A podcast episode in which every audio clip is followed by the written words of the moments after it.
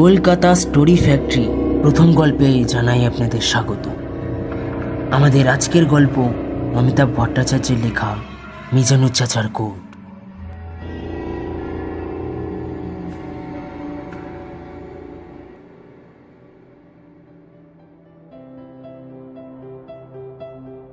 প্রথমে দোকানটা কিছুতেই চিনতে পারছিল না অনুপমা। আসলে অনেকদিন পরে এলো তো এই নিউ মার্কেট পাড়ায়, প্রায় কুড়ি বাইশ বছর তো হবেই। এই ব্যস্ত পাড়ার ব্যস্ততায় কয়েক বছরে কয়েক গুণ বেড়েছে। গিজগিজ করছে লোক। কলেজের ক্লাস কেটেই রক্সি সিনেমায় কত যে সিনেমা দেখেছে, সে সিনেমার নামটা এখনো পরিষ্কার মনে আছে এক দুজে গেলিয়ে। তখনই এক বন্ধুর দাদার পরামর্শে সন্তোষ টেলার্সের সাথে প্রথম পরিচয়। রক্সি সিনেমার বিল্ডিংয়ের পূর্ব দিকে, কর্পোরেশন বিল্ডিংয়ের পশ্চিমে ঢুকে দোকানটাকে কেমন ছোট মনে হলো। অনুপমার এক পাশে জেরক্স ল্যামিনেশনের কাউন্টার, উল্টো দিকে এক চিলতে জায়গায় টেলারিংয়ের কাজ চলছে। দেওয়াল জুড়ে শোকেসের পুরোটাই পায় ফাঁকা, মাত্র দুটো স্যুট ঝুলছে ওপরের হ্যাঙ্গার থেকে। এপাশে ওপাশে অনুপমাকে তাকাতে দেখে কাউন্টারে বসে থাকা একটা বুড়ো মতো লোক হঠাৎ বলে উঠল, আরে ডাক্তার দিদি না, কেমন আছেন? অনুপমাকে চুপ করে থাকতে দেখে বৃদ্ধ আবার বলে উঠল, চিনতে পারছেন না? আমি এই দোকানের কর্মচারী মিজানুর চাচা। ফ্ল্যাশব্যাক। বাইশ বছর আগে সেই সুঠাম চেহারার মানুষটা এমন বুড়ো হয়ে গেল কিভাবে? এর আগে চার চারটে স্যুট তো এর হাতেই তৈরি। গোফ চুল দাড়িতে মেহেন্দি করা সেই ছ ফুটের পাঠান মালিকের পাশে এই চাচাকে বামুনের মতোই লাগলো অনুপমার। এগুলোই মনে মনে ভাবতে লাগলো অনুপমা। কি ডাক্তার দিদি, এখনো চিনতে পারলেন না? চাচার কথায় চমক ভাঙলো অনুপমার। একটু সময় লাগলো, অনেকদিন পর দেখা হলো তো। আসলে কুড়ি বাইশ বছরে তুমি এতটা পাল্টে গেছো না। বুদ্ধা হয়ে গেছি তো। তোমার তো কম হলো না, বাহাত্তর, সেভেন্টি টু। সব কেমন পাল্টে গেছে। আমি তো প্রথমে চিনতেই পারিনি, দোকানের সাইনবোর্ডটাও তো নেই। আর বোর্ড, দুদিন পর দোকানটাই থাকবে না। মালিকের ইস্তেকাল হওয়ার পর দু লারকার গণ্ডগোল। ওই যে এক লারকা ওপাশে জেরক্সের দোকানে করেছে, আরেক লারকা এটা দেখে শুনছি দু ভাই এটা বেচে দেবে। দেখি তাহলে তোমার কি হবে? জানি না, ট্রোলিং ছাড়া আর কোনো কাজ তো শিখিনি। মালিকের বাবা বড় উস্তাদ ছিল, হাতে ধরে আমাকে কাজ শিখিয়েছিল। সব তো ফাঁকা, খদ্দের আসে না? আসে এই আপনার মতো দু চারজন, যারা এই চাচাকে ভালোবাসে। আর চারপাশে কত শপিং মল, রেডিমেড সুট অনেক কম দামে মিলে। বেশি টাকা দিয়ে কাপড় কিনে কে আর স্যুট বানাতে আসবে? যাক আমার কথা। ও ডাক্তার দিদি, আপনার কথা বলুন। আমি তো এখন দিল্লিতে থাকি, ওখানে একটা হাসপাতালে কাজ করি। বছরে দু চারবার কলকাতায় আসি। আচ্ছা চাচা, তুমি একবার দেখে আমাকে চিনলে কি করে? আপনি তো খুব বেশি বদলেননি, একটু ভারী হয়েছে চেহারা। তাছাড়া আপনি আমার কত বড় উপকার করেছিলেন, কি করে ভুলবো আপনাকে? উপকার মানে ডাক্তারই নিশ্চয়ই? হ্যাঁ ডাক্তার দিদি, সাইটেকার ব্যথায় তো শুয়ে পড়েছিলাম। আপনি সেই মেডিকেল কলেজে বড় ডাক্তার দেখিয়ে ফিজিওথেরাপি করিয়ে। চাচাকে পুরো কথা বলতে না দিয়ে, এখন কেমন আছো? ভালোই, আপনার জন্য হেঁটে চলে বেড়াচ্ছি। বিছানায় পড়ে গেলেই তো হয়ে গেল, দেখভাল করার কেউ নেই তো। কেন? বিবি লড়কা লড়কি? শাদি হলো না, লড়কা লড়কি হলো কোথায়? নতুন স্যুট বানাবেন? হ্যাঁ, ওখানেও কয়েকটা বানিয়েছি, কিন্তু মন মতো হচ্ছে না। এটা ভাই দিয়েছে এবারের ভাইফোঁটায়, পেয়েই এখানে ছুটে এলাম। তাহলে মাপটা নিয়ে নিই ডাক্তার দিদি। ছোট মানুষটা ফিতে নিয়ে বেশ যত্ন করেই মাপ নিল অনুপমার, আর তারপরে একটা জাদ্দা খাতায় সব টুকলো। স্যুটের কাপড়ের একটা কুচি কেটে পিন দিয়ে আটকে দিল খাতায়, আর এক কুচি ক্যাশ মেমোতে সেটে দিল। সব ঠিক যেন সেই বাইশ বছর আগের মতোই, শুধু লোকটাই যে বুড়ো হয়েছে। নিজেও কি বুড়ি হচ্ছে না অনুপমা? প্রায় পঁয়তাল্লিশ তো হলোই। নিজের মনেই হাসলো। চাচা আবার স্যুটের কাপড়টা মাপল। একটু বেশি আছে কাপড়, থ্রি পিসটা হয়ে যাবে, করে দেব?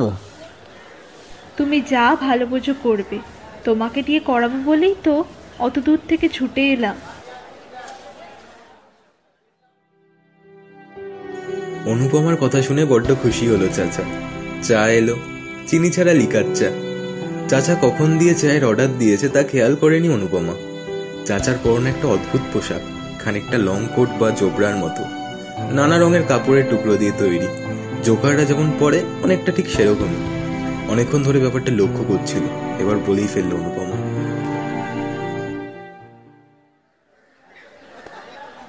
এটা তোমার কিরকম পোশাক চাচা? ওই কাস্টমারদের বাড়তি কাপড়ের টুকরো জমিয়ে রেখে বানিয়েছি। কেন, খারাপ লাগছে? না, খারাপ নয়, তবে এক কাপড়ের স্যুটের মতো তো নয়, তাই একটু অন্যরকম লাগছে। এক কাপড়ের স্যুট? বাপরে, সে তো অনেক দাম ডাক্তার দিদি, পাবো কোথায়? এই যে আপনার এই স্যুটের কাপড়, ন দশ হাজার তো হবে।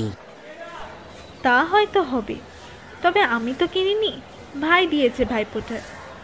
আচ্ছা চাচা, তোমার কোনো দিন নতুন স্যুট পরতে ইচ্ছা হয়নি? এত বছর ধরে এত লোকের এত কোট প্যান্ট বানালে, অথচ নিজের জন্য একটা। গরিব আদমির আবার স্বাদ আহ্লাদ। রাজমিস্ত্রিরা তো কত বড় বড় ফ্ল্যাট তৈরি করে, থাকে তো বস্তিতে, ভাঙা বাড়িতে। ফ্ল্যাটের অনেক দাম, আমি বলছি কোটের কথা। আচ্ছা চাচা, আমি যদি তোমাকে একটা স্যুটের কাপড় কিনে প্রেজেন্ট করি, নেবে? না না ডাক্তার দিদি, এসব করবেন না। এই বয়সে নতুন স্যুট পরলে লোকে হাসবে, কদিন আর বাঁচবো বলুন তো? তুমি আরও অনেক দিন বাঁচবে চাচা, আমার ডাক্তারের চোখ তাই বলছি। আর লোকের হাসি নিয়ে ভাবছো? নতুন কোট পরলে যে তোমার মনটা হেসে উঠবে, কি চাচা, উঠবে না? অনুপমার কথা শুনে চাচা কিছুক্ষণ চুপ করে থাকে। এক চুমুকে চায়ের তলানিটা খেয়ে নিয়ে শিশুর মতো হেসে ওঠে। চায়ে চুমুক দিয়ে অনুপমা বলে ওঠে, তার মানে তুমি রাজি, তাই তো চাচা? আপনি এত করে বলছেন যখন, রাজি না হই উপায় কি? তবে কাপড় কেনার দরকার নেই, সে অনেক দাম। তাছাড়া কিনলে তো সেই আমাকেই বানাতে হবে, নিজের রান্না নিজের খেতে ভালো লাগে বলুন। তাহলে অন্য কাউকে দিয়ে বানিয়ে আনবো? না না, তা বলিনি। তবে ওই শপিং মল থেকে আমার জন্য শুধু একটা রেডিমেড কোট বা ব্লেজার কিনে আনলেই হবে। শুধু কোট? হ্যাঁ ডাক্তার দিদি, ওই মেরুন রঙের একটা কোটি বড় শখ ছিল একসময়। এক সাহেবের বানিয়েছিলাম তো, তখনই মনে রঙটা ধরেছিল। বেশ, তাই হবে। মাপটা লিখে দাও তাহলে। আর আমার স্যুটে ট্রায়াল দিতে আসবো কবে? আসতে হবে না, এই মিজানুর চাচার কাছে আজ পর্যন্ত কাউকে ট্রায়াল দিতে আসতে হয়নি। আমি আপনাকে ফোন করে ডেলিভারি জানিয়ে দেব। আরও টুকটাক কথার পর নিজের নামের কার্ড আর দু হাজার টাকা অ্যাডভান্স দিয়ে ক্যাশ মেমো নিয়ে চাচার কাছে বিদায় নিল অনুপমা। মনটা বেশ ফুরফুরে লাগছে। চাচা মানুষটিকে বরাবরই পছন্দ তার। এতদিন পরে দেখা হলো, ঠিক চিনতে পেরেছে। গরিব মানুষের জন্য কিছু করতে পারলে অনুপমার খুব আনন্দই হয়। একটা সামান্য কোট কতই বা দাম হবে? কতদিনের শখ চাচার, আর নিজের মুখেই তো বলে ফেললো। সপ্তাহ তিনেক বাদে ডেলিভারি ডেট, অথচ এক কলিগ অসুস্থ হয়ে পড়াতে এক মাসের ছুটি এক সপ্তাহে শেষ করতে হলো। ফিরে যেতে হলো অনুপমাকে দিল্লি। মাস দুয়েক বাদে একটা মেডিকেল কলেজের সেমিনারে আসার সুযোগ পায়। মাসখানেক আগেই অবশ্য চাচা জানিয়েছে স্যুট রেডি। এসেই দোকানের ল্যান্ডলাইনে ফোন করলো অনুপমা। চাচা নয়, ফোন ধরলো কোনো তরুণ কণ্ঠ। সব শুনে জানালো, স্যুট রেডি, রবিবার বাদে যে কোনো দিন সন্ধ্যে সাতটার মধ্যে এলেই হবে। পার্স থেকে চাচার কোটের মাপ লেখা কাগজের টুকরোটা বার করে এক শপিং মলে ঢুকলো অনুপমা। চাচার পছন্দের মেরুন রঙের কোটও পেয়ে গেল। কোটের প্যাকেট নিয়ে সোজা হাজির সন্তোষ টেলার্সে। শীতের সন্ধে, আলো ঝলমলে গমগমে নিউ মার্কেটের কর্পোরেশন চত্বর। দোকানে ঢুকে দুঃসংবাদটা শুনে থ মেরে গেল অনুপমা। চাচা নেই।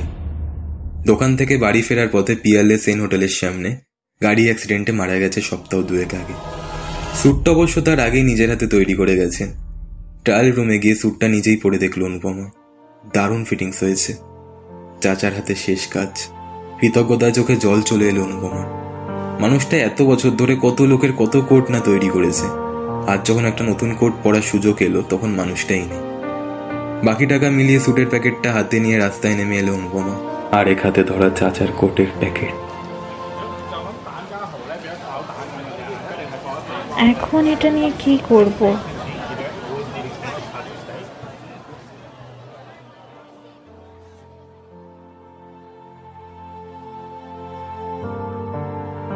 দোকানে অবশ্যই ব্যাপারে কিছু বলেনি সে। বললেই মালিকের ছেলে ভাবতো চাচা এইভাবে কাস্টমারদের কাছে জিনিস চাইতো।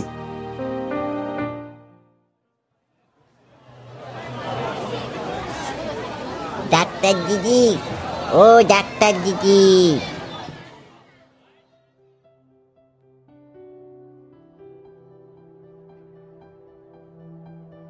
ডাক শুনেই পিছন ফিরল অনুপমা। এই গলাটা তার চেনা, মিজানুর চাচার গলা।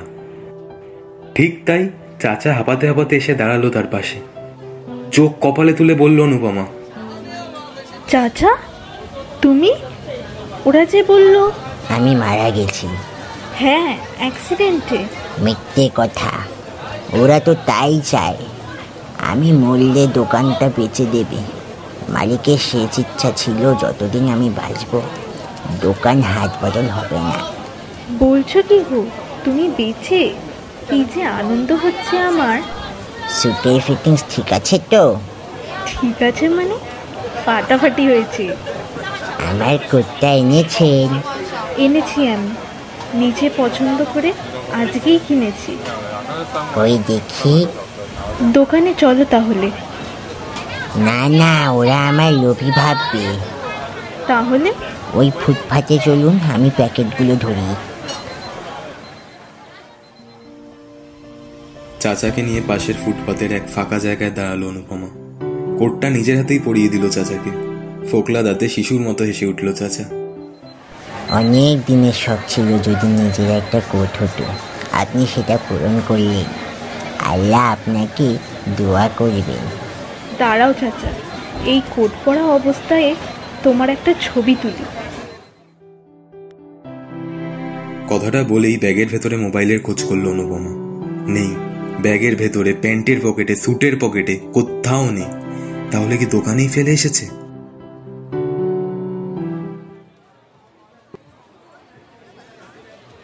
তুমি এখানে একটু দাঁড়াও চাচা, মোবাইলটা তোমার দোকানেই ফেলে এসেছে। এক্ষুনি নিয়ে আসছি। তোমার ছবি একটা তুলতেই হবে। এই কোটটা পরে তোমায় যা লাগছে না। অনুপমা তো দ্রুত হেঁটে এলো। দোকানে মালিকের ছেলে হাসি মুখে বলল, একটু হাত ফাঁকা হলে আপনাকে ফোন করতাম। এই নিন মোবাইলটা। মোবাইলটা পকেটে রেখে অনুপমা বলল, আপনি আমাকে তখন মিথ্যে কথা বললেন কেন? চাচা তো মারা যাননি। মারা যাননি মানে? বাগবাড়ি কারখানায় আমরা তো চাচাকে গড় দিয়ে এলাম। আমার সাথে আরো অনেকে গেছিল। ভর সন্ধ্যেবেলা কিসব উল্টাপাল্টা বলছেন? উল্টোপাল্টা বলছি? হ্যাঁ বলছেন। একটু আগেই চাচার সঙ্গে আমার পাশের রাস্তাতেই দেখা হয়েছে, কথাও হয়েছে, আর আপনি বলছেন চাচা মারা গেছে। আচ্ছা, আমার কথা বিশ্বাস না হলে আমার মোবাইলে তোলা ফটোগুলো দেখুন, ইনস্টাগ্রামের ফটো।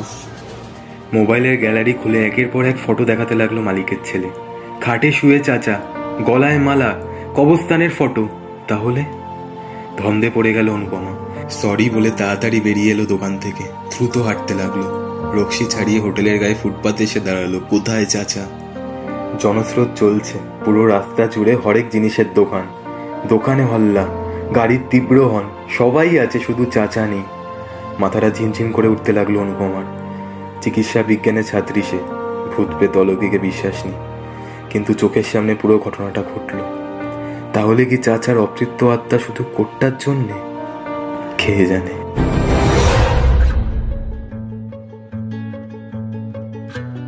শুনছিলেন অমিতাভ ভট্টাচার্যের লেখা গল্প মিজানুর চাচার কোট। গল্প পাঠে রোহিত বক্সি, অনুপমা চরিত্রে রূপকথা দত্ত, মালিকের ছেলের ভূমিকায় স্বপ্ননীল মজুমদার, মিজানুর চাচার চরিত্রে এবং তরুণ কণ্ঠে আমি শুভজিৎ দাস। খুব শীঘ্রই আমরা আরও একটি ইন্টারেস্টিং গল্প নিয়ে হাজির হব। গল্পের নোটিফিকেশন সবার আগে পাওয়ার জন্য সাবস্ক্রাইব করুন আমাদের YouTube channel Kolkata story factory.